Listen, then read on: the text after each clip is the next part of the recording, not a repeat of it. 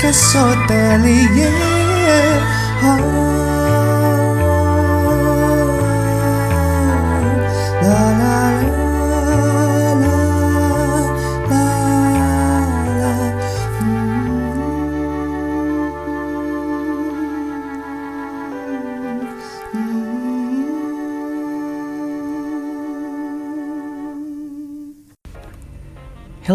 Welcome back to my podcast Balada Hotelier Season 2 Still with me, your favorite host alive, Romi Romansyah.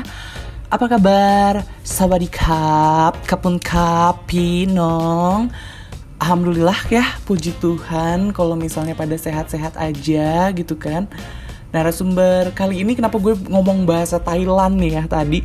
Karena narasumber sekarang itu salah satu adik kelas gue Yang bisa dibilang hits pada masanya nih, pada zamannya Yang sekarang sedang ada di Thailand sana gitu kan Dan dia tuh bakalan cerita nih sedikit pengalamannya dia Waktu dia di dunia perhotelan sampai dia bisa ada di sana tuh kayak gimana sih ceritanya?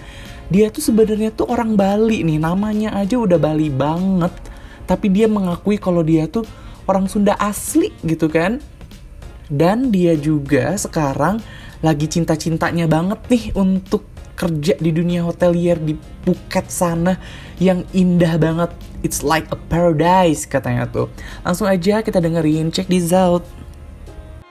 So, halo guys, perkenalkan nama gue anak agung istri Rizka Dwi-Tama Tapi kalian bisa manggil gue Rizka Dan banyak juga sih yang manggil gue anak, agung, atau istri Jadi terserah kalian aja um, Pasti kalian mikir dengan tipikal nama kayak gini Ini anak bukan bukan orang Bandung gitu kan. Well, mama papaku dari Bali. Uh, Cuman dulu pas lagi kuliah, dia kuliah di IKIP, sekarang UPI dan akhirnya lulus dan stay di sini kerja di sini dan uh, berkeluarga di sini. Um, tapi believe it or not gitu ya uh, gue sih merasa gue um, tulen Sunda. Kenapa? Karena dari kecil gue bukan dari kecil malah dari lahir gue udah di sini dan besar pun di sini. Jadi sebenarnya lebih bisa bahasa Sunda dibanding bahasa Bali. KTP pun KTP Bandung gitu bukan KTP Bali. Jadi um, shout out to my Bojong Soang Squad karena rumahku dari lahir sampai sekarang tuh di sini. Gitu dan so di podcast kali ini uh, balada hotelier ini gue pingin menceritakan sih uh, kenapa sih dulu bisa memilih pariwisata gitu kan? Dan apa sih yang nge-trigger buat masuk pariwisata dan akhirnya memilih STP Bandung sebagai tempat pembelajarannya? Well karena dari dulu sih dari kecil bisa dibilang hmm, dream aku tuh uh, pingin kerja di luar negeri. Uh, sesimpel itu pingin kerja di luar negeri dan dari SD pun nggak um, mikir mau jadi apa gitu ya asal bisa kerja di luar negeri. Jadi mau dokter kah guru kah atau apa pun gitu. Um, terus menginjak SMA lah ya kelas 3 di mana itu tuh saat-saat kalian harus sudah memikirkan gitu masa depan kalian tuh mau jadi apa gitu kan. Dan di situ bener-bener masih blank aku masih bingung mau apa. Um, sempet kayak ngobrol sama orang tua ngobrol sama temen tapi kayak nggak dapet jalan keluar gitu kan dan akhirnya again berpikir di situ kayak dulu sih pinginnya bisa kerja di luar negeri. Tapi jadi apa ya yang gampang buat kerja di luar negeri gitu. Uh, terus abis itu sempat kontakan lagi sama sepupuku yang di Bali. Jadi sepupuku ini perempuan um, lulusan dari STP Bali dan dia kerja di pesiar. Jadi aku selalu ngeliat kayak foto-foto dia tuh lagi di mana gitu negara mana hari ini di mana besok di mana dan um, how to say pulang-pulang tuh bisa dibilang dia udah kayak mandiri banget dan independen gitu. Kalian tau lah kalau kerja di pesiar itu kan uh, bukan cuma pengalamannya ya tapi juga pasti uangnya gede gitu pulang-pulang. Jadi pas dia pulang dia udah kayak mandiri punya rumah sendiri punya uh, tanah punya kosan dan lain sebagainya. Dan aku merasa kayak uh, lu cewek bisa sampai mandiri kayak gitu itu menurut gue udah gue udah salut banget gitu. Gue respect banget. Dan dari situ sih sempat ke trigger kayak hmm, kayaknya pariwisata should be good gitu kan. Terus habis itu tapi di situ masih belum kayak final decisions banget. Karena ada teman gue kakaknya yang kerja bukan kerja eh, lulusan informatika kalau nggak salah ya teknik informatika. Dan akhirnya dia kerja di Samsung. Dan di Samsung ini dia sempat kayak mutasi ke Korea dan tempat luar negeri lah gitu kan. Jadi dari situ kepikiran juga oh apa ngambil informatika? Karena zaman SMA itu aku bener-bener tertarik sama matematika. Gitu. Eh, bisa dibilang em, ahlinya lah lebih ke matematika dibanding yang lain ya. Di situ masih kayak oke kayaknya ilm- eh, informatika should be good juga gitu kan. Tapi sempet dapet em, pengarahan lagi dari wali kelas dari guru-guru dan lain sebagainya. Dan akhirnya lebih memilih ke pariwisata.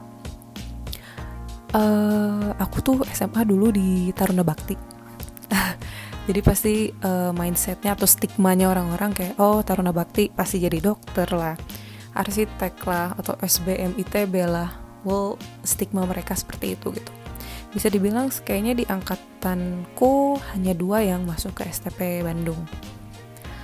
Eh, well singkat cerita akhirnya dari situ memutuskan untuk masuk pariwisata dan mm, sempat bingung pingin di Bali atau di Bandung. Tapi karena alasan orang tua pas itu akhirnya lebih memilih untuk ke Bandung.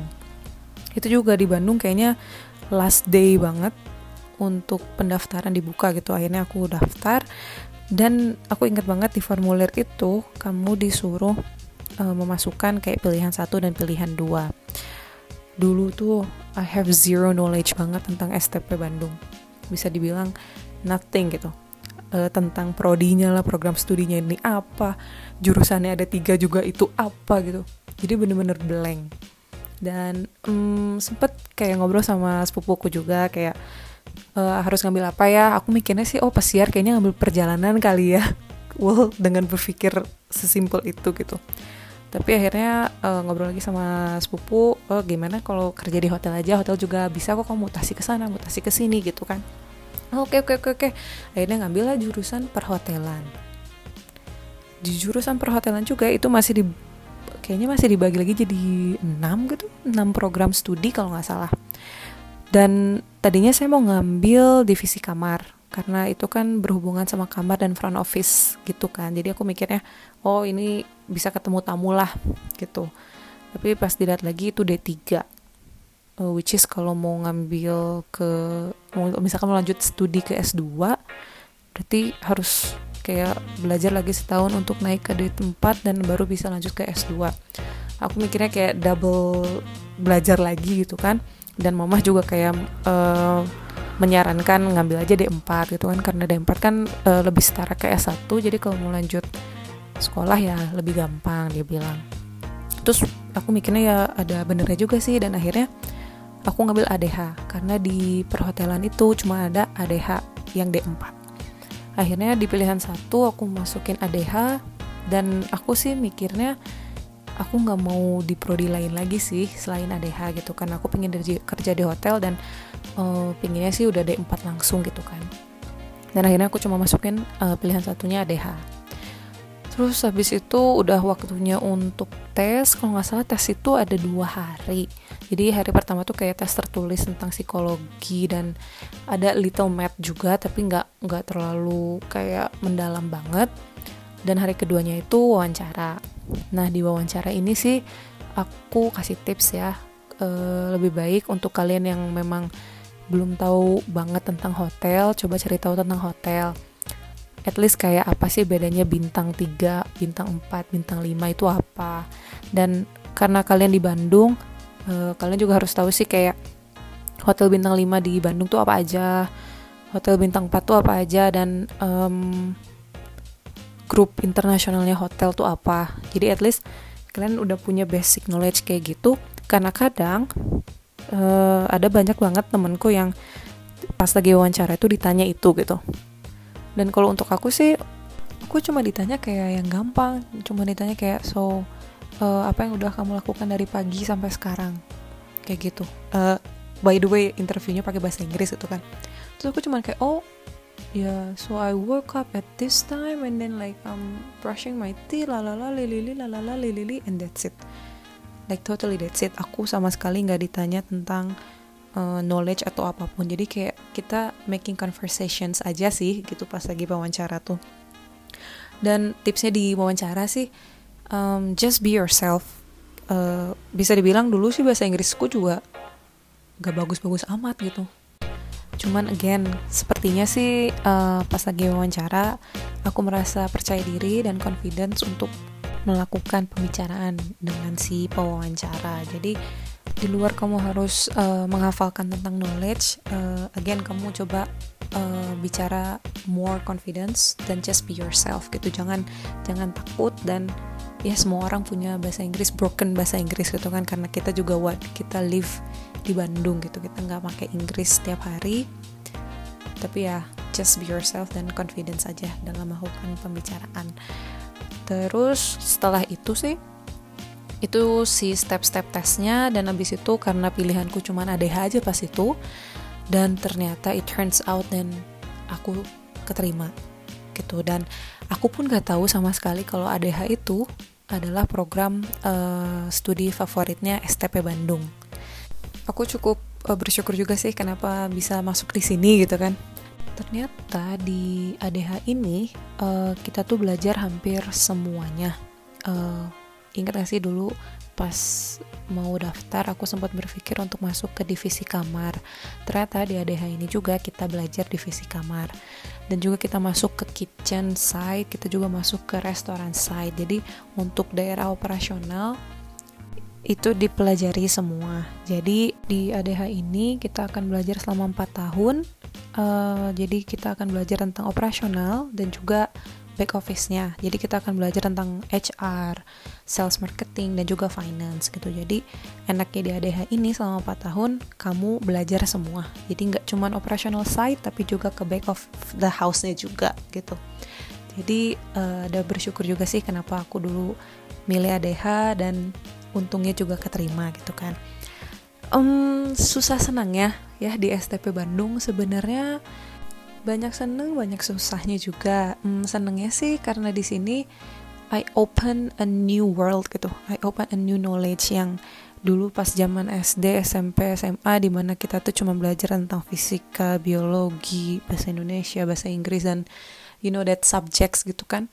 Tapi di sini kita mulai kayak uh, di STB Bandung ini kita mulai kayak belajar tentang uh, hotel pariwisata tourism dan this is like a new things for me gitu. Apalagi karena aku dari sekolah swasta kan. Beda kalau misalkan memang dari um, SMA-nya udah belajar kayak SMA pariwisata. Dan di sini senangnya sih itu uh, I got new knowledge I got new friends gitu. Dan ini ngebuka pikiran aku sih kayak ngebuka um, how I think about people how I think about hospitality gitu. Dan which is this is a good thing gitu buat buat aku. Uh, itu sih senengnya dan susahnya sih ya sedihnya.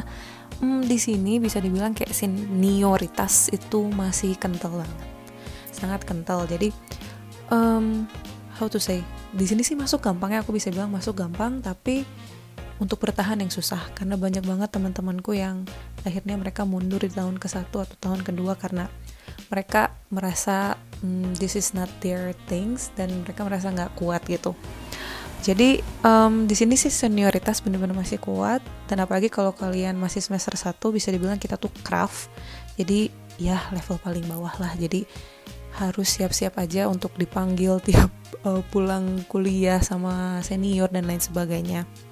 Tapi again, ini tuh ini bukan cuman kayak sekedar senioritas, tapi ini tuh sebenarnya memang terjadi di tourism industry. Jadi di hotel itu kita ada hmm, tekanan dari atasan dan juga kayak uh, working situations yang uh, sangat-sangat bikin kita stres gitu. Itu tuh terjadi dan di untungnya sih di tempat kuliah ini gitu.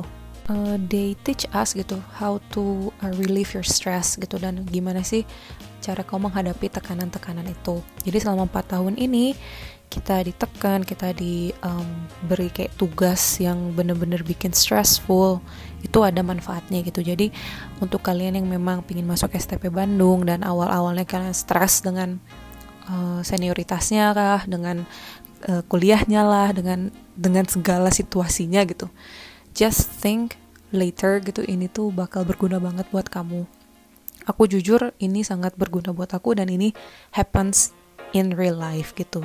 Terus satu lagi sih tentang sedihnya um, di sini sih karena aku hotel ngambilnya perhotelan jadi kita tuh selama uh, semester 1, 2, dan 3 kita akan melakukan seminggu praktek dan seminggu uh, teori. Dan di praktek ini di minggu praktek I can tell you gitu ini tuh week yang sangat stressful karena kita akan diberi banyak banget tugas dan banyak banget hafalan dan kita harus bangun pagi apa apa harus grooming dan lain sebagainya.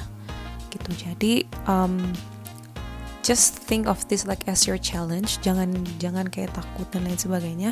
Kan itu bener-bener kayak ngedidik kamu buat jadi orang yang um, lebih disiplin aku bisa bilang.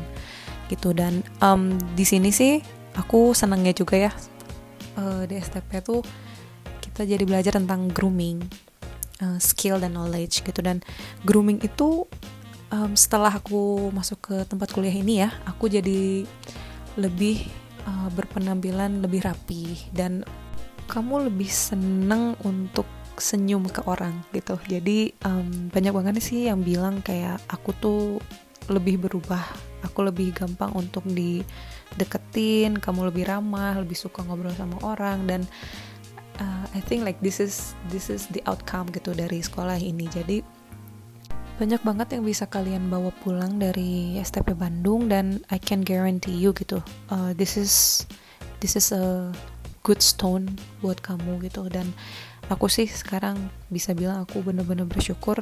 Dulu uh, I made the best decisions in my life gitu aku masuk ke pariwisata dan akhirnya masuk ke STP Bandung dan akhirnya menjadi salah satu alumni STP Bandung gitu jadi sebelum aku menutup podcast ini ya um, lagi tipsnya kalau mau masuk STP Bandung just be yourself tingkatin sedikit basic knowledge tentang hotel, tentang pariwisata gitu. At least di Bandung lah, apa sih hotel bintang 5 di Bandung dan lain sebagainya. Tapi again, ini balik ke confidence kamu dan um, just be yourself aja gitu. Dan um, I wish you good luck. Mudah-mudahan informasi ini bisa uh, berguna untuk kalian para pendengar walaupun kayaknya kurang detail gitu kan. Cuman at least aku udah um, bisa mengcover almost everything gitu. So uh, thank you so much for listening. Bye bye Gila, gila, gila, gila sih ini si Rizka tuh ternyata anak tarbak guys Taruna Bakti. Lu kalau anak Bandung ngedenger kata Taruna Bakti udah kece banget kan pasti anak-anaknya. Yang emang bener-bener bener kata Rizka tadi bilang dia tuh orang-orang yang lulusannya pasti ke ITB gitu kan. Unpad, Unpar gitu. Yang kece-kece deh di Bandung gitu untuk universitasnya. Karena sekolahnya aja mahal banget dan bagus banget gitu. Sampai punya lapangan olahraga terpisah. SD gue tuh deket lapangan olahraganya tuh ya. Daerah situ yang harus naik bis sekolah dulu dari gedung belajarnya ke tempat olahraganya just pakai bis sekolah. Kece banget kan? Dan menurut gue tadi perkenalannya Rizka tuh sedikit berbeda karena dia memilih untuk masuk D4 nih. Diploma 4 apa sih bedanya diploma 4 dengan strata 1? Searching, mohon maaf, jangan pada males untuk searching. Apa tuh bedanya dari diploma 4 dengan strata 1? Karena menurut gue, gue punya pilihan beda nih. Kalau misalnya gue sendiri dulu itu milihnya itu ke D3 sedangkan Rizka itu dia memilih diploma 4 mungkin untuk jenjang pendidikannya juga kali ya biar dia tuh lebih emang considernya ke situ gitu untuk ke jenjang pendidikannya juga biar bagus bisa masuk langsung ke S2 gitu. Kalau gue sih lebih milih diploma 3 karena gue pengen cepet lulus dan pengen juga lebih fokus di satu bidang nih dan benar-benar mendalami di bidang itu. Kalau Rizka seperti yang tadi dijelasin, prodi dia tuh belajar banyak banget kan materi-materinya tuh. Jadi seakan-akan satu prodi nih ya, prodinya dia tuh belajar untuk semua prodi-prodi yang lain. Jadi prodi D3 yang lain seperti kitchen, FB, uh, pastry dengan rooms itu tuh dia belajar semua empat-empatnya dalam satu prodinya dia administrasi hotel itu. dan menurut gue nggak terlalu fokus ya kalau misalnya kayak gitu. Tapi bagusnya apa? Jadi lu bisa tahu sebetulnya passion lu tuh di hotel tuh di mana sih? Karena ada beberapa orang yang mikir bahwa gue sepertinya passionnya masak tapi ternyata waktu lu mendalami masak lu nggak bisa menyebut itu sebagai passion. Mungkin misalnya cuma sebagai hobi gitu kan? Gak bisa dijadikan sesuatu untuk mata pencaharian lu sampai lu nanti tua gitu. Bisa kayak gitu. Nah ketika lu D4 dan mempelajari semuanya seperti Rizka nih di lu tuh bakalan ada pilihan berarti oh gue tuh lebih cocoknya ke mana nih condongnya? Apakah gue ternyata cocoknya jadi pastry atau gue cocoknya jadi room division misalnya? Dan itu juga bisa jadi sesuatu hal yang apa ya membuka pelajaran baru gitu untuk kalian. Jadi lu belajar semua pengalaman lu lebih banyak dibanding dengan prodi yang lain gitu. Nah, sesi kedua kali ini Rizka bakalan sharing nih tentang manajemen trainee sesuai dengan judul yang bakalan gue uh, sesuai dengan judul yang ada di podcast sekarang episode kali ini dia tuh bakalan membahas tentang manajemen trainee di Hilton Company nih udah jelas banget nih dia menyebutkan di Hilton Company dan yang penasaran atau yang bermimpi untuk ambil manajemen trainee, yuk kita dengerin untuk cerita dari Rizka. Check this out.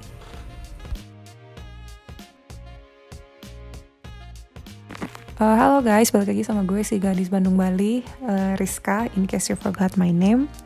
So di podcast uh, Balada Hotelier yang sebelumnya kan gue udah menceritakan apa sih yang nge-trigger gue masuk pariwisata, kenapa juga milih STP Bandung dan tips and trick masuk ke situ. Uh, mudah-mudahan informasi yang bermanfaat. Dan di podcast yang sekarang ini, gue pengen menceritakan tentang uh, after life STP Bandung gitu. Dan bagi kalian yang masih ingat, kan dreams gue dulu pengen bisa kerja di luar negeri. Uh, and guess what? Gitu sekarang I am achieving that dreams. I got a positions in one of um, worldwide hotel gitu di Thailand. Dan um, aku rasa ini kayak first stepnya aku gitu untuk bisa uh, menjelajahi tempat-tempat yang lain. Jadi sekarang aku mendapatkan kesempatan untuk um, bekerja di Hilton Phuket Arcadia Resort and Spa sebagai asisten restoran manager. Untuk sampai ke posisi ini gak gampang. So di sini sih aku pingin menceritakan gimana sih um, step-step yang aku laluin dulu akhirnya bisa sampai ke posisi yang sekarang. So, um, aku itu dulu apply ke Hilton Management Trainee Program tahun 2017 ya. So, ini tuh program yang diadakan setiap setahun sekali oleh Hilton. Dan ini tuh diadakannya nggak cuma di Indonesia, jadi dia juga serentak di Southeast Asia gitu. Dan uh, dia buka pendaftaran pada bulan Maret setiap tahun jadi pas itu karena aku masih um, nyusun skripsi juga dan mindset aku pas itu uh, aku nggak mau punya gap. Setelah lulus ada gap berapa waktu baru aku kerja gitu. Aku nggak mau. Aku pinginnya habis lulus aku langsung dapat kerja. Jadi pas nyusun itu karena tiga bulan terakhir kita udah nggak ada schedule atau apa pun cuman fokus untuk nyusun skripsi akhirnya di situ memutuskan untuk kalian cari kerja. So I throw my CV every day gitu kan ke mana-mana. Nah pas itu Hilton ngeposting uh, jobs management trainee ini management trainee program. Um, tapi sebelum masuk ke apa itu management trainee program aku cuma pengen tegesin si program ini itu hanya fokus ke operasional departemen gitu. Jadi kalau memang dari kamu pinginnya kerja di HR atau finance atau sales yang which is itu back office gitu dan manajemen training is not the one gitu. Karena um, to, tujuan utamanya dari program ini dia ingin mencari leader di operasional departemen gitu so pas itu pada bulan Maret itu um, aku lihat ada postingan uh, program ini dan akhirnya aku apply jadi selama sebulan dia akan buka si job uh, vacancy itu dan kita punya uh, waktu selama sebulan untuk apply ke manajemen training program itu. Dan di uh, program ini juga akan ada sosialisasi. Jadi biasanya Hilton di kota kamu itu akan datang ke sekolah-sekolah pariwisata dan melakukan sosialisasi. karena dulu aku di STP Bandung, jadi Hilton Bandung yang datang ke kampus kita dan melakukan sosialisasi. Dan jika kamu ada di Jakarta, em, dan Double Tree Jakarta akan datang ke sekolah-sekolah pariwisata untuk melakukan sosialisasi. Dan kalau kamu di Bali, mereka akan melakukan secara cluster karena di Bali itu ada tiga Hilton Hotels gitu. Dan mereka akan datang ke setiap sekolah pariwisata untuk melakukan sosialisasi juga gitu. Jadi eh, misalkan di sini kamu udah apply dan step pertama yang akan kamu dapatkan itu eh, interview by applications. Jadi eh, dari email mereka akan mengemail kamu si aplikasinya, kamu harus disuruh download. Jadi di sini itu kamu akan melakukan em, interview, tetapi interview masih um, by application, so you will not see anyone. Kamu nggak bakal ketemu siapa pun. Kamu hanya harus merekam diri kamu dan nanti juga akan ada pertanyaan yang tercantum gitu. Jadi kamu rekam diri kamu dan habis itu kamu akan send itu ke corporate. Jadi si Hilton um, Corporation yang akan menangani semua um, manajemen trainee applications itu akan dibasekan ke Singapura dulu. Jadi nggak hanya application dari Indonesia, tapi juga dari Singapura, Malaysia, um, Philippines, Myanmar, semua akan um, bertempatkan di Singapura dulu gitu. Jadi mereka yang akan uh, menyisih setiap step-stepnya baru akan diberikan ke setiap negara gitu. Jadi step pertama itu interview applications. Um, tipsnya di sini sih karena ini masih applications, jadi mereka akan mencantumkan si pertanyaan dan pertanyaannya itu masih kayak basic questions dari HR. Um, jadi uh, better kamu googling aja apa sih uh, basic-basic HR questions gitu kalau kamu um, apply dan diundang untuk interview. Jadi masih masih gampang dan belum masuk kayak ke knowledge dan dan lain sebagainya. Jadi ini lebih kayak personality kamu gimana. Dan namanya juga interview di sini kamu harus merasa um, confidence dan percaya diri aja gitu ya dengan jawaban kamu um, dan be yourself gitu. Ini tipsnya aku ya. Terus kalau misalkan udah nih kamu kirim uh, akan ada waktu kayak 2 sampai 3 minggu untuk dapat ke step kedua gitu. Dan kalau kamu misalkan gak lulus, kamu gak bakal dapet um, email untuk masuk ke step 2 gitu. Nah, di step 2 ini kamu akan mendapatkan tes online. Nah, di tes online ini ada tiga bagian, uh, bahasa Inggris, uh, perhitungan finance, dan juga personality. Perhitungan finance-nya menurut aku belum terlalu deep banget, jadi kayak masih gampang. Kalau memang kamu udah belajar tentang finance di kuliah kamu, kamu pasti bisa kok gitu. Uh, bahasa Inggris juga masih bahasa Inggris yang dasar dan personality juga mm, based on like pertanyaan untuk uh, psikologis gitu. Uh, ini tes menurut aku masih lumayan gampang, tapi kamu harus teliti itu aja. Karena di tes ini juga sebenarnya kamu di timer, ada timingnya juga, tapi again sih kalau menurut aku just be detail gitu. Um, karena aku sih melakukannya, maksudnya melakukan si tes ini, aku take my time, tapi just be detail gitu. Karena nggak ada gunanya juga kamu cepat-cepat, waktunya cepat, tapi mm, jawaban kamu ngaruh ngidul gitu. Jadi just be detail gitu. Nah, kalau misalkan step 2 ini udah kelar, kamu send juga tuh si tes online-nya. Kamu harus nunggu selama 2 sampai 3 minggu habis itu kamu akan dapat email lagi ke email pribadi kamu. Again sama kayak step pertama, kalau misalkan kamu nggak lulus, kamu nggak bakal dapat si email lanjutannya gitu. Nah si step yang ketiga ini, ini step terakhir.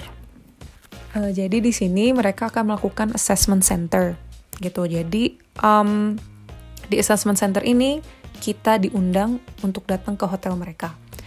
Uh, di tahun sebelum aku mereka melakukan assessment center di Hilton Bandung, tapi di tahun aku mereka melakukan di Double Tree Jakarta. Jadi semua kandidat yang lulus akan diberikan email dan di-invite untuk datang ke Double Tree Jakarta. Nah, di step ketiga ini di assessment center ini itu dibagi lagi jadi tiga bagian. Jadi bagian pertama itu ada focus group discussion, Terus bagian kedua ada impromptu speech dan bagian ketiga itu ada interview. Nah di sini interviewnya kamu udah face to face gitu. Nah si uh, siapa aja sih yang di invite di sini? Jadi yang di invite itu ada GM GM dari semua hotel Hilton di Indonesia. Corporate pun dat corporate Singapura pun datang ke assessment center ini gitu. Jadi di sini um, tipsnya aku sih untuk fokus group discussion. Uh, di sini tuh mereka cuma pingin lihat gimana sih aktifnya kamu gitu karena nanti kamu akan dibagi uh, ke berapa kelompok dan nanti kalian akan dikasih soal dan di sini itu mereka akan lihat gimana sih kamu uh, mengeluarkan pendapat kamu gimana sih kamu kalau misalkan lagi um, kerja sama sama tim member kamu. So teamwork sih di sini akan dilihat gimana kamu teamwork sama yang lain dan lain sebagainya. Um, itu untuk step uh, bagian pertama di fokus group discussion. Terus yang kedua akan ada impromptu speech. Nah di bagian kedua ini ini udah one by one. Jadi kamu akan dipanggil ke satu ruangan, nanti kamu dikasih kayak fishbowl gitu uh, dengan gulungan-gulungan kertas. Nah di situ kamu disuruh ngambil kertasnya. Nah itu tuh topik yang akan kamu pakai untuk melakukan pidato gitu. Banyak sih si topik-topiknya dan aku juga merasa beruntung banget gitu ya. Aku langsung flashback ke uh, interview aku pas aku masuk kuliah aku buka si kertas yang aku ambil, aku cuma disuruh kayak review the last movie you saw jadi aku cuma disuruh review film apa sih yang kamu terakhir tonton? Dan aku langsung kayak ah oke okay, gitu. Dan akhirnya aku speech gitu kan tentang movie aku yang aku tonton terus sudah. Kita cuma dikasih waktu kayak 5 menit untuk memikirkan si topik dan 7 menit untuk speechnya gitu. Dan aku sih nanya-nanya ke temen aku gitu ya pas udah keluar terus mereka kedapet kayak iPhone versus Samsung terus um, the latest issue you know you know like that kind of thing gitu. Jadi hmm, topiknya banyak. Jadi tuh ini gimana keberuntungan kamu gitu ya. But again kalau lagi speech sama kayak interview uh, just be yourself dan confidence aja gitu kalau kamu ngomong apa. Terus step ketiganya itu wawancara. Jadi di sini kamu udah face to face sama um, sama orang gitu ya. Nah di sini itu aku dapet pas itu eksekutif chefnya Double Tree Jakarta dan director human resource-nya Hilton Bali. Uh, mereka tanya kayak typical question sih, kayak kenapa kamu memilih uh, program ini, terus kalau kamu misalkan keterima program ini, kamu pingin di placement di mana? Karena kita kan ada lima hotel Hilton di Indonesia gitu. Jadi kita kayak uh, for me like just confidence, terus aku kayak membawa pembicaraan, menjawab semua pembicaraan mereka dan I can see like they they are also enjoy talking with me gitu. Nah, aku juga pengen ngasih tahu. Jadi sebenarnya si manajemen training ini kita belum tahu akan di placement di mana. Bisa aja kamu pingin di placement di Double Tree Jakarta, tapi kamu bisa aja dapat di Bali. It's possible gitu. So menurut aku sih kamu harus menyiapkan alasan yang bener-bener kuat gitu kalau kamu misalkan pingin di Jakarta, why di Jakarta. Kalau kamu pingin di Bandung, why kamu pingin di Bandung. Nah kalau aku itu kemarin karena memang pingin di Hilton Bali Resort jadi aku bilang lah uh, alasan aku karena waktu itu Hilton Bali itu masih Hilton, uh, Hilton yang baru rebranding dari Granico aku bilang aku pingin belajar di rebranded hotel aku pingin coba kayak pre-opening hotel dan lain sebagainya. Dan hmm, kayaknya habis assessment center itu akan ada gap waktu lagi 2 sampai 3 minggu gitu ya dari uh, corporate untuk uh, menyatakan kita lulus atau enggak. Dan di sini biasanya si host hotel yang menerima kita yang akan memberikan uh, informasi gitu. Nah pas itu aku mendapatkan telepon dari uh, director human resource-nya Hilton Bali Resort uh, yang menyatakan aku keterima. So after that aku melakukan uh, manajemen training itu di Hilton Bali. Nah, si manajemen training ini akan dilakukan selama satu setengah tahun. Jadi kita akan melakukan tiga fase. Fase pertama itu explore, fase kedua itu excel, dan fase ketiga itu exceed. Nah, untuk setahun pertama, kamu akan melakukan programnya itu di host hotel, which is for me itu Hilton Bali Resort. Terus di phase 3 itu, kamu akan dipindahkan ke properti lain dan akan belajar selama 6 bulan di properti lain. Kayak cross exposure lah di properti lain. Nah, si hmm, properti yang bisa kamu tunjuk ini itu bisa di dalam negeri ataupun bisa di luar negeri. Tapi di luar negeri ini hanya hotel-hotel yang melakukan uh, manajemen trainee juga di hotelnya. Jadi kayak kita melakukan kayak pertukaran manajemen trainee gitu. Nah, kita bahas dulu ke fase 1. Jadi di fase 1 ini, fase explore, kamu itu akan um, melakukannya selama 6 bulan. Dan di sini itu kamu akan dirotasi ke semua departemen. Nggak cuma operasional departemen, tapi juga back of the house. Malah sampai ke minor departemen juga. Jadi di sini itu tujuannya agar kamu mengetahui segala operasional di hotel dan kamu akan mengetahui juga si setiap departemen ini saling bersangkutan. Jadi nggak cuma di uh, front of the house, kamu juga akan masuk ke kayak gardener, security, engineering. Jadi um, semua departemen akan kamu coba dan enaknya di sini nanti kamu akan tahu semua orang gitu. Kamu akan tahu semua orang dan kamu bakal tahu juga key um, departemen headnya siapa aja gitu. Jadi bisa dibilang kamu kayak um, famous aja gitu di hotel karena semua orang tuh tahu kamu gitu dan enaknya juga sebagai manajemen trainee itu kamu dapat exposure ke manajemen level. Jadi you will get like free access gitu kalau kamu pengen uh, ngobrol sama GM kamu director operations kamu director human resource kamu dan lain sebagainya. Karena kamu memang harus um, berhubungan sama mereka. Karena kamu harus mengetahui gimana manajemen level tuh works di hotel gitu.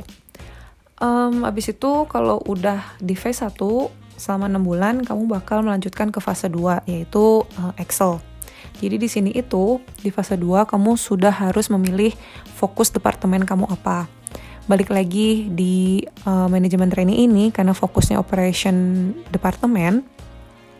Jadi kamu dapat pilihan kamu mau fokusin diri kamu ke front office, kamu pingin fokusin diri kamu ke restoran, atau kamu pingin fokusin diri kamu ke kitchen gitu dan di sini aku memang dari kuliah uh, udah punya passion di food and beverage jadi aku lebih pingin um, fokus ke restoran jadi aku ambil restoran dan selama enam bulan ini aku akan fokus ke restoran selama tiga bulan sebulan ke kitchen uh, dua bulan lagi ke supporting departemen untuk restoran jadi kenapa kita harus ke kitchen biar kita tahu how it works di kitchen. Kok kita ada order gimana caranya kitchen uh, bikin ordernya berapa lama waktu yang dibutuhkan dan lain sebagainya.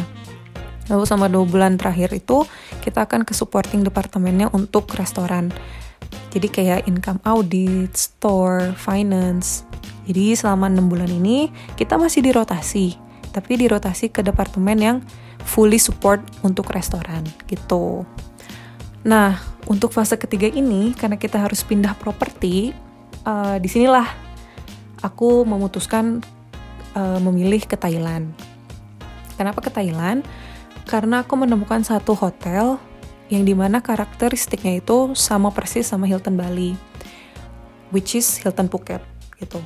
So tips aku sih ya untuk uh, kalian yang pingin keluar negeri gitu, um, kalian harus punya juga uh, reasons kenapa sih kamu pingin ke negara itu dan kenapa kamu pingin ke hotel itu gitu. Jadi HR kamu pun um, kayak ke trigger buat oh si ini pingin belajar dan akhirnya mereka akan mengusahakan untuk uh, mengirim kamu ke properti yang kamu mau gitu. But again, si properti yang kamu pingin ini harus properti yang memang uh, melakukan manajemen training. Tapi again, ini gimana deal-dealannya HR kalian aja dan corporate gitu. Jadi uh, biasanya ada satu orang yang in charge untuk manajemen training. Uh, jadi kamu bisa uh, komunikasi sama corporate juga. Dan kamu punya uh, aksesnya gitu. Jadi jangan takut. Semua manajemen trainee mereka punya akses untuk ke corporate. Uh, dan akhirnya HR ku ngobrol sama uh, Hilton Phuket. Dan akhirnya Hilton Phuket juga setuju untuk uh, mengambil aku sebagai manajemen trainee phase 3 dan akhirnya aku ke Phuket gitu. Dan jangan takut juga semua um, expense dari visa, tiket dan lain sebagainya itu semua ditanggung sama hotel. Jadi kalau untuk aku, aku bener-bener zero expense banget. Aku cuman packing dan pergi ke sana gitu. Nah, di phase 3 ini juga tanggung jawabnya ini udah beda gitu. Jadi di phase 3 ini kamu akan diberi um, tanggung jawab sebagai supervisor atau mungkin lebih dari supervisor gitu. Jadi di sini tuh kamu udah act like supervisor or act like duty manager.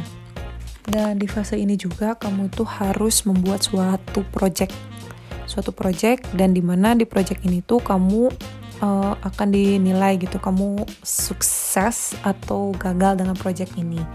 Jadi ini kayak final assignment kamu sebelum kamu graduate gitu. Dan pas itu karena aku uh, fokusnya di F&B di restoran, jadi aku ngambil project uh, berkaitan dengan restoran gitu. Hmm, bisa dibilang fase ini bukan fase yang gampang karena di sini tuh fase penentuan kalian. Kalau kalian perform, dan uh, mereka akan uh, offer kamu posisi yang uh, menurut mereka layak untuk kamu gitu. Tapi kalau menurut mereka kamu nggak perform dan kamu bisa uh, dapat posisi yang di bawah ekspektasi kamu gitu. Karena sebenarnya dari manajemen training ini ekspektasinya itu kamu akan dapat uh, entry level management position. Tapi balik lagi ini depends sama performance kalian juga. Kalau memang kalian nggak perform tapi kalian expect to have like a higher positions, it's just doesn't make sense gitu. Jadi di fase yang terakhir ini, di fase exit ini, ini adalah fase penentuan kita gitu. Jadi you need to uh, show them what you've got gitu. Um, dan di sini adalah fase yang benar-benar uh, fase penentuan untuk aku gitu. Karena di sini aku merasa aku perform dan I think uh, manajemen level di sana itu kayak melihat uh, performa aku seperti apa. Dan akhirnya setelah um, fase ini selesai aku graduate dari um, program ini dan aku juga akhirnya di offer oleh Hilton Phuket juga so di situ aku uh, benar-benar bingung gitu karena di Hilton Bali pun aku dapat offeran dan di Hilton Phuket pun aku dapat offeran. Tapi balik lagi um, karena aku sekarang mengejar karir gitu kan jadi aku melihat uh, benefit dari kedua belah uh, hotel dan akhirnya dengan segala macam pertimbangan aku memilih untuk stay di Hilton Phuket. Dan maka dari itu sekarang aku bisa dapat kesempatan untuk bekerja di Hilton Phuket dan atas performa yang sudah aku berikan gitu ya selama enam bulan mereka melihat aku um, capable sebagai asisten restoran manager gitu. Jadi balik lagi um, right now like I'm achieving my dreams gitu. Dan ini menurut aku ini adalah step stone buat aku gitu. Karena mm, mungkin after this I will aim higher dari Thailand gitu mungkin aku akan mencoba negara lain lagi. Tapi untuk kalian semua yang masih uh, nyusun skripsi menurut aku dari sekarang planning what you want to do gitu. Karena planning menurut aku bener-bener um, untuk kalian di momen ini gitu. Dan untungnya dulu itu aku udah planning kayak aku nggak mau abis wisuda aku ada gap uh, sebelum kerja gitu. Dan akhirnya aku apply ke manajemen trainee. Dan sebelum phase 2 selesai aku planning aku pingin mencoba di luar negeri. Karena aku pingin mencoba hotel yang kriterianya sama sama Hilton Bali. Dan akhirnya aku mendapatkan Hilton Phuket itu dengan searching searching. Dan mencoba um, ngobrol sama HR dan HR pun mengiyakan dan akhirnya aku bisa ke Hilton Phuket. Kadang ada yang tahu dengan planning kamu itu akan berjalan atau enggak tapi for me like I feel at ease kalau aku punya planning gitu. Karena tahun ini juga aku sebenarnya udah punya planning um, ini tahun kedua aku di Thailand dan aku pingin tahun ketiga aku pingin kerja di negara lain. Dan sekarang um, target aku aku pengen ke Jepang dan setiap tahunnya itu Hilton Hilton Niseko itu akan buka task force uh, dari properti lain yang ingin ngebantu Hilton Niseko Jepang dan sekarang aku mengejar opportunities ini ya at least selama tiga bulan di Jepang aku udah punya basic gimana sih kerja di Jepang dan gimana sih situation di sana dan orang-orangnya gitu. So I hope um, setelah Thailand aku bisa ke Jepang. But just finger cross dulu ya. I just have the plan right now. Um, so sekarang sih setelah kerja di Thailand banyak banget um, cerita-cerita di Thailand yang beda sama Indonesia gitu. So salah satu tujuannya kenapa sih pingin kerja di luar negeri gitu? Salah satunya ya aku pingin mencoba gimana sih interaksi sama orang di sana gimana sih culture di sana gimana sih living your life di sana gitu. Apakah beda banget sama Indonesia atau gimana? So I see the difference now gitu di Thailand which is like um, di Thailand ini mereka Buddhist countries di Indonesia itu Muslim countries so dari uh, berbusana juga udah berbeda ya Thailand sama Indonesia dan dari makanan um, di Thailand, I can say makanan di sana itu um, tend to be more sweet and spicy. Mereka tuh seneng banget makan makanan yang spicy tapi manis gitu. Beda sama kita Indonesia. Kalau kita di mana-mana harus pedas sama asin. MSG, MSG, MSG gitu di mana-mana. Tapi di sana itu enggak. Jadi kalau kamu makan di pinggir-pinggiran tuh ya, kamu tuh nggak bakal nemuin yang namanya garam mereka tuh hanya menyimpan chili flakes, chili powder gitu ya. Terus sama gula, that's it. Terus aku kayak, ah, gimana ini ya mau makan kayak pedas asin gitu. Nah mereka itu uh, mengganti garam dengan fish sauce. Jadi kalau kamu misalkan pingin lebih asin, dan kamu harus minta fish sauce ke mereka gitu.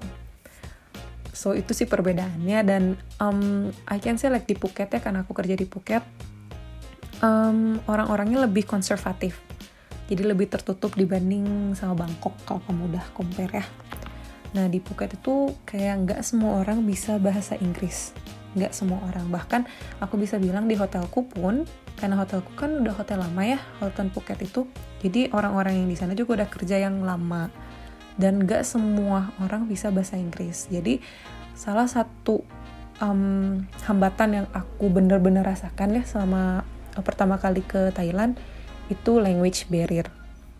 Kadang itu the way they pronounce the English itu berbeda sama Indonesia. I think karena hmm, intonasi dan logat mereka gitu, jadi lidah mereka itu gak lentur kayak Indonesia. Ini menurut aku sih ya, jadi uh, that's what makes them like hard to speak in English gitu. Dan um, banyak orang yang bisa juga kok. Banyak orang yang bisa juga tapi pronunciationnya yang berbeda gitu. Jadi um, karena aku udah nyaris 2 tahun ya di Thailand jadi aku udah kayak dapet maksud mereka apa gitu jadi aku udah um, getting used by their tones sama intonationnya mereka gitu tapi again di di Thailand juga aku cuma pengen cerita di Thailand itu bahasanya kayak Chinese ternyata jadi mereka itu punya intonasi dan nada yang berbeda. Kalau di Cina itu mereka punya empat nada, tapi kalau di Thailand itu mereka punya lima nada gitu. Jadi sekarang um, struggle yang aku dapet gitu ya untuk belajar bahasa mereka itu uh, nadanya mereka. Karena di kita di Indonesia you know we don't have nada-nada dan intonasi yang berbeda seperti itu gitu. Kita cuman kalau marah ya lebih tinggi kalau misalkan lagi kalem ya kalem gitu kan cuma gitu doang. Tapi di sini mereka punya lima dan ini sih yang bikin aku sulit untuk belajar bahasa mereka gitu.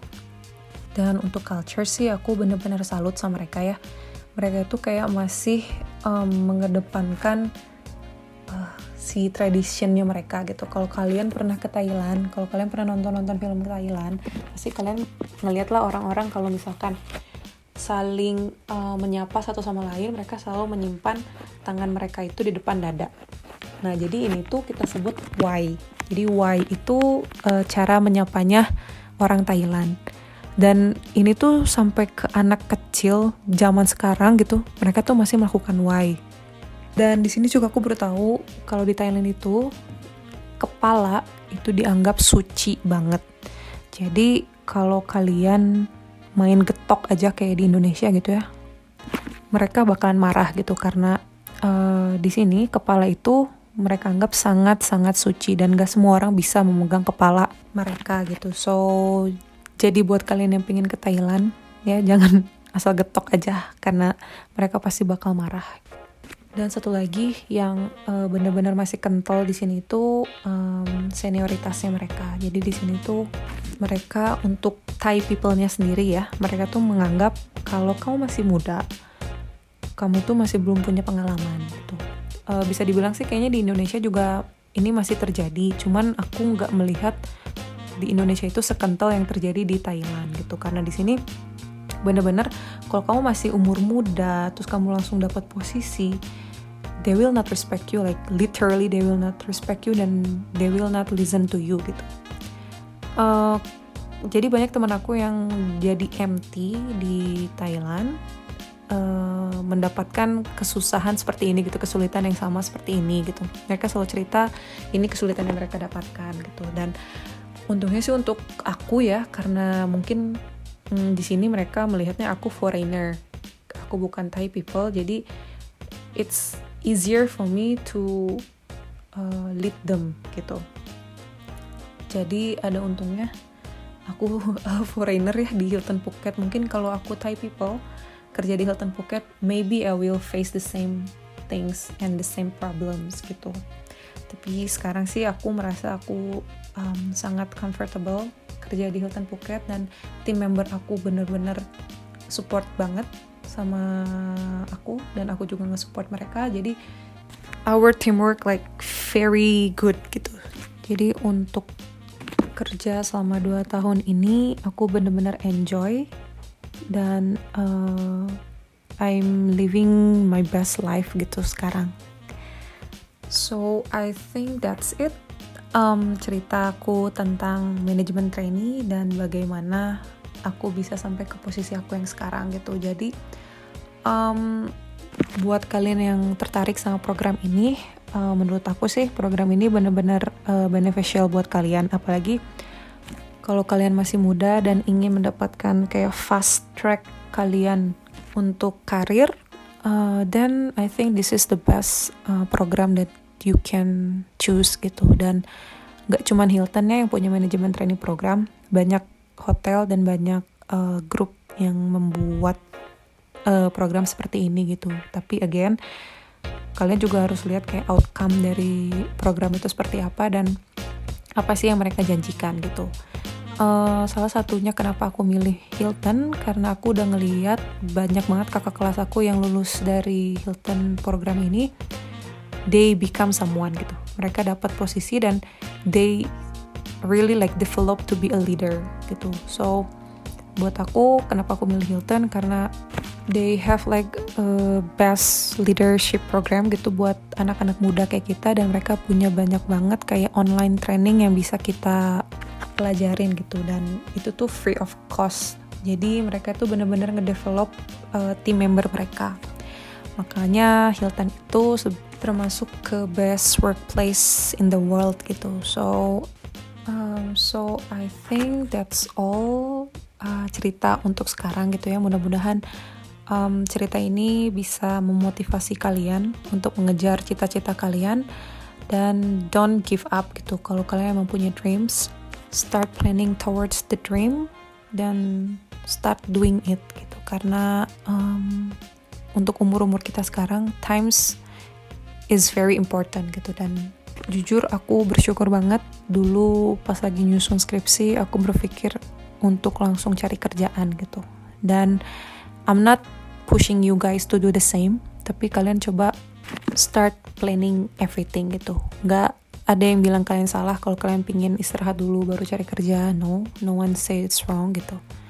Tapi balik lagi sih menurut aku dan planningnya apa aja sih gitu. Jadi karena kita sudah di usia yang bukan main-main lagi jadi planning itu important sih menurut aku ya gitu.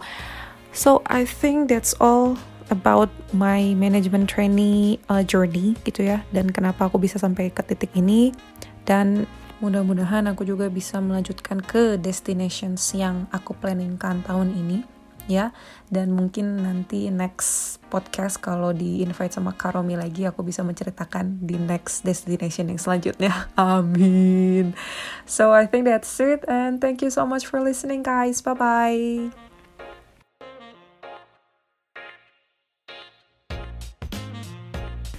Uy uy uy. Gila ceritanya. Inspirational banget gak sih? Maksudnya gimana ya? Gue speechless banget karena gue gak ada di posisi itu. Dan gue belum pernah merasakan ada di posisi itu Tapi ngedengar cerita dari Rizka Ngedengar kisahnya dia untuk mendapatkan posisi yang dia punya sekarang tuh Gak gampang gitu. Dan itu tuh bener-bener membayar apa yang sudah dia usahakan gitu kan.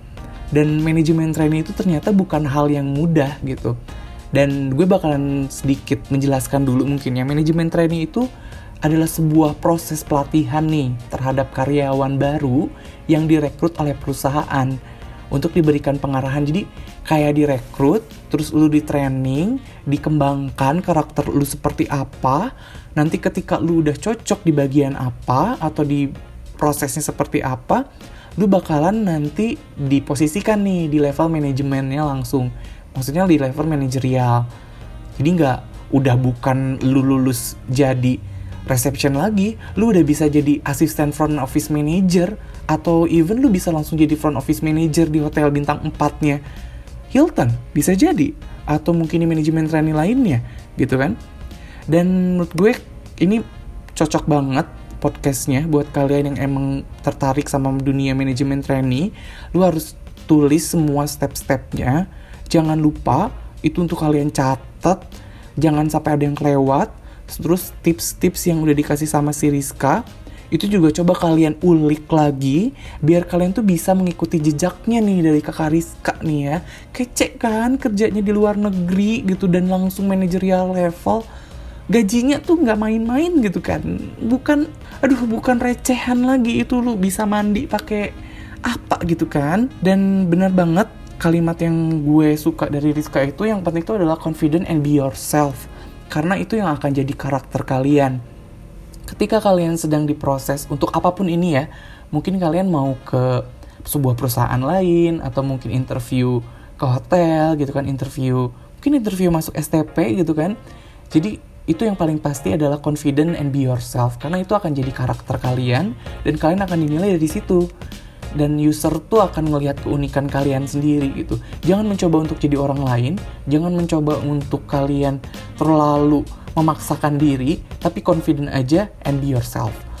Dan banyak banget persiapan yang harus kalian siapin nih sebenarnya. Karena segalanya gak ada yang instan. Dan Rizka juga tadi udah ngejelasin, dia tuh nggak tiba-tiba keterima gitu. Dia lulus langsung tiba-tiba jadi manajemen training, enggak. Dia tuh udah punya usahanya juga. Dia udah punya planning kerja kelasnya dia tuh selama ini tuh membuahkan hasil yang maksimal. Menurut gue tuh itu udah bagus banget.